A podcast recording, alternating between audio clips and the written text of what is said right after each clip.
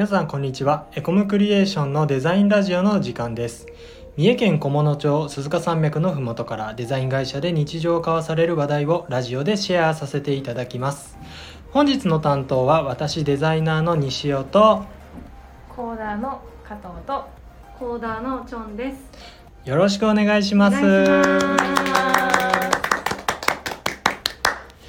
はい。で、えー実はですねエコムクリエーションではあの制作の際ですね特にウェブサイト等の制作の際にパートナー企業さんに発注したりせずにですねエンジニアリングの部分も、えーと自社のエンジニアさんと一緒に作っています。そこでですねよくこのエンジニアとデザイナーが一緒に働いていると話題に上るエンジニアが嬉しいデザインデータの作り方ってどんなのかっていうのをですね私デザイナー西尾がですねお二人から教えていただこうという回でございます。いやいやもうあの日頃からねあのデザインデータを作ってはあ作りあのコーディングしづらくないかなとか そんなことを思いながらやっているのでですねなかなかあのそういう機会もあの作ってはいるんですけどねあのしっかり話すのもあのなかなか難しかったりもするので今日はしっかりちょっと教えていただきたいなと思っております。はい。はい、ではですねまず加藤さん。はい。そのこういうデザインデータだったら嬉しいなみたいなものって何かあったりしますか？はい。そうですね基本的にはあのエコクイでいただくデザインデータははいとてもコーディングしやすいものがほとんどです。あら嬉しい とってもコーディングしやすいです。はいでまああの一般的になんですけどもやっぱり助かるのはまずフォントがウェブフォントが使われているとはいとっても助かりますね。以前僕もあの怒られたではないですけれどもこのフォントどうするんですかって質問もらったことありますね。あそっかってなったことあります。うんうんううんん。っていうのをこう使ってるフォントが、あまあ、ウェブフォントで使用可能なフォントかどうかっていうところですかね。はい。うんうんうんうん。ちなみにそのあのフォントあのウェブフォントがない、えー、とフォントを使ってた場合ってはい。なんかどういうふうに困っちゃうんでしょうか？一番困るのは有料フォント。ああなるほど。表示できないはい。ことが、うん。その環境によってはうんうん表示できない人もたくさん出てくると思うので、はい。まだ無料のフォントでダウンロードできるものだったらダウンロードしてそれをアップしてサーバーに。で CSS で当てたりするんですけども、ん。はい商用利用できるかどうかとかもそうですね。確認しないといけないですよね。そうですね。うんうんうんうん。昔だとあれですよね。あのフォントないところだとあの画像にしてあ本当いにしえのウェブの時代ですけれども。や ったりするけど。はい。今でもたまに見たりしますけどね。はいまあ、ただそそういうふうにしちゃうと、まあ、やり方にはよりますけどちょっと SEO 的にあんまり評価されないようなサイトになっちゃったりとか、うん。まあ、そういったようなちょっと困ったことがあるからはい。できればフォントはしっかりウェブフォントを使ってと、はい。うんうんうんうん。ありがとうございます。気をつけます。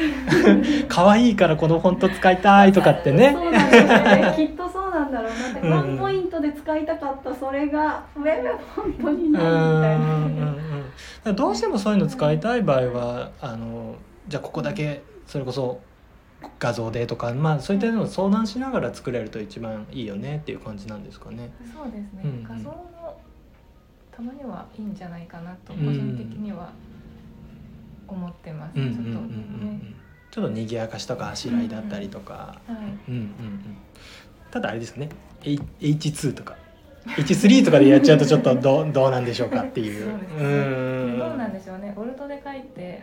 はい。どうなんでしょうね。最大限できることはオルトで書いておく。書いておく、うん。まあでも避けたいですね。避けたいですよね。そうですね、うん、わかりました、い。そこはちょっと気をつけて作っていきたいと思います。はい。はい。じゃあ次チョンさん、なんかあの他にあったりとかってしますか？えーっとそうですね。次私が思うのはかな。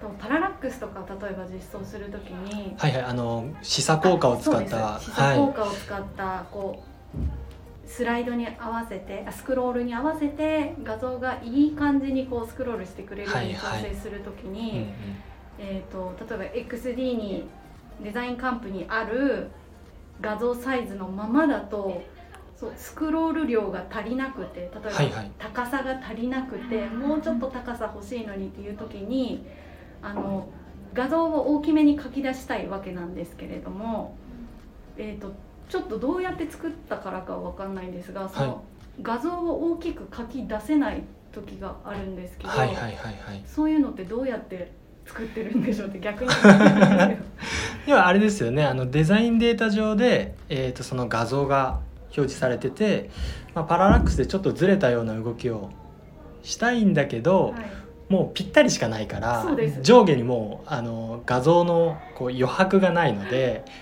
上下動かすことができない。はい、まさに。うんうん、あれはですね多分ちょいろんな要因があるのであれなんですけどもあの、まあ、え僕たちよく XD っていうデザインのソフトを使うんですけどあのこうオブジェクトってあの四角に、はい。あの画像をドロップドロッドラッグアンドドロップであの置いてしまうと、うん。あのぴったりサイズになっちゃう。あ、うんなるほど。はい、あのマスクを使って、はいはい。はいクリッピングマスクを使ってやるとあの元画像が残ったままになるんですけど、そう。そうですね、そうそうでした。うんうんうん。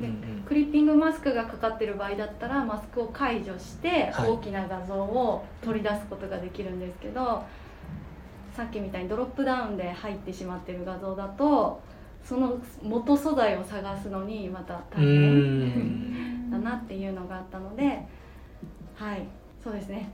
マスクでやってくださいと。くださると。うん。ありがたいなと。何かこうパララックス的な動きをつける場合はその画像が動く部分も考慮してはい、画像を置いてほしいなと。はい、これはですね結構デザイナーさんはあの盲点な気がします。そうなんですね。確かにドロップダウンで置けちゃったら楽ですし、はい、なんであのそのあたりのこう実際のウェブサイトでの動きを考慮したこうデザインデータの作り方みたいなところをね意識できるとエンジニアさんに喜ばれるかもしれないですね。もうちょっとですね実はまだまだ尺がありましてはい。もう一個ぐらいなんか嬉しいものとかってあったりしますか？結構いろいろあるな。うんなんかあの西尾さんだとはい。あのデザイナーさんそれぞれ個性のある 個性のある皆さんなんか XD の作り方ちょっとずつ違って、はい。西尾さんの場合ってこう余白だとかに規則性をきちんと持たせてくれてるのでいやはい。する時にうん。あのしやすいです。あの余白がここは何ピクセルっていうのがもう決まってうん作ってくれてるので、あの見た感じでこうバランスで置いてるデザイナーさんだと少しずつ1ピクセルとか2ピクセルとかずれてる場合とかにあのいやあそこまできちんと合わせた方がいいのかこうん。こははしょっていいところなのかってはいうはい。葛藤がはしょりたいはしょっちゃダメだみたいな。葛藤があるので。あらかじめそう決めれる場所に関してはこう余白感だとか、えー、と余白だけではなくてフォントのサイズだとか、はい。色だとかうも、ん。そのある程度ルールが決まっている方が我々としては。助かります助かりますよね。うん。例えばあのタイト見出しといいますか。うん。H2H3 みたいなところの下の余白はどのぐらい開けるんだとか、えっと、左右の余白はどれぐらい開けるんだとか本文は何ポイントなのか何ピクセルなのかみたいなそういったようなものを。はい。そうですね。うん。僕も気をつそこ気をつけるようにこうデザインをしてはいるんですけど、うん。たまにこうずれちゃってたりとかして申し訳ないなみたいな のはたくさん、うん、あるけど。XD の機能であの今まであの本当に昔に Photoshop とかでまだデザインデータ作っていたような時はなかなかその辺ってすごく面倒くさかったんですけど、そう XD だとそのパディングの設定ができたりだったりとか、あの自動でその辺りを調整してくれたりだったりとか、うん。そういう機能があるのであのデザイナーとしてもそんなにこう大変じゃないと言いますか、うんぜひぜひあの XD を使っててまだそうそこまでちょっと意識できてなかったわっていう人はあの XD の機能を使ってぜひやってみていただきたいなと、うんうんうん、思います。便利ですねですね。本当にだんだんすごく便利になってきてますよね。すごいですねうん、フォトショップがやり始めた身とすると。うんうんうんうん。はい。ではあと最後に一個ぐらいなんかありますか？これだけはデザイナーたちやってくれっていう。さああれですか？レイヤーレイヤーの階層が綺麗だと助かったりします。グループとか。うんうんうんうん。セクションごとにグループ分けされてたりとか。でもはいはい。最近その XD だとレイヤーをチョンさんは見ないそうなんですけど、はい。うん。私はフォトショップからやってうるん。ことが多かったので見るのが癖というか、はいはい。あとまあ画像をセットで書き出す時とかにセットだったらグループにしてあるととっても助かったりしますはいはいはいはい。上になんか効果がついているものとかはい。バラバラだと。でしかも上と下とかで離れてるとうーん。どこだろうってなったりするので、どこまでがこのセクションなのかわからないようなデザインデータの作り方になっちゃうとはい。どこまでこうセクションディブでくくろうみたいな迷っちゃうみたいなことですかね。そうですね。うんうん綺麗なだと助かったりしますね。そこまでもきっちりじゃなくてもいいんですけども、はい。ある程度固まっててくれたりとかうん。うん書き出す画像がマスクがかかっているやつだったら一緒に書き出す時とか隣にマスクじゃないのかななんて言うんでしょう効果の。はい。うん。なるほど助かりますね。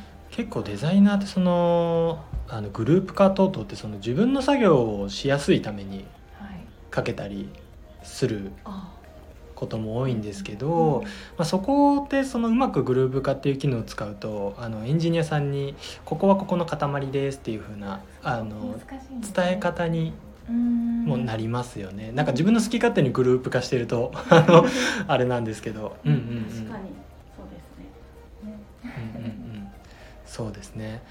ありがとうございます。あの今日はあの僕もですねやってたこともあそういうのも意識しなきゃいけないんだっていうのも 合わせてあの知ることができたからあの嬉しいかなと思ってます。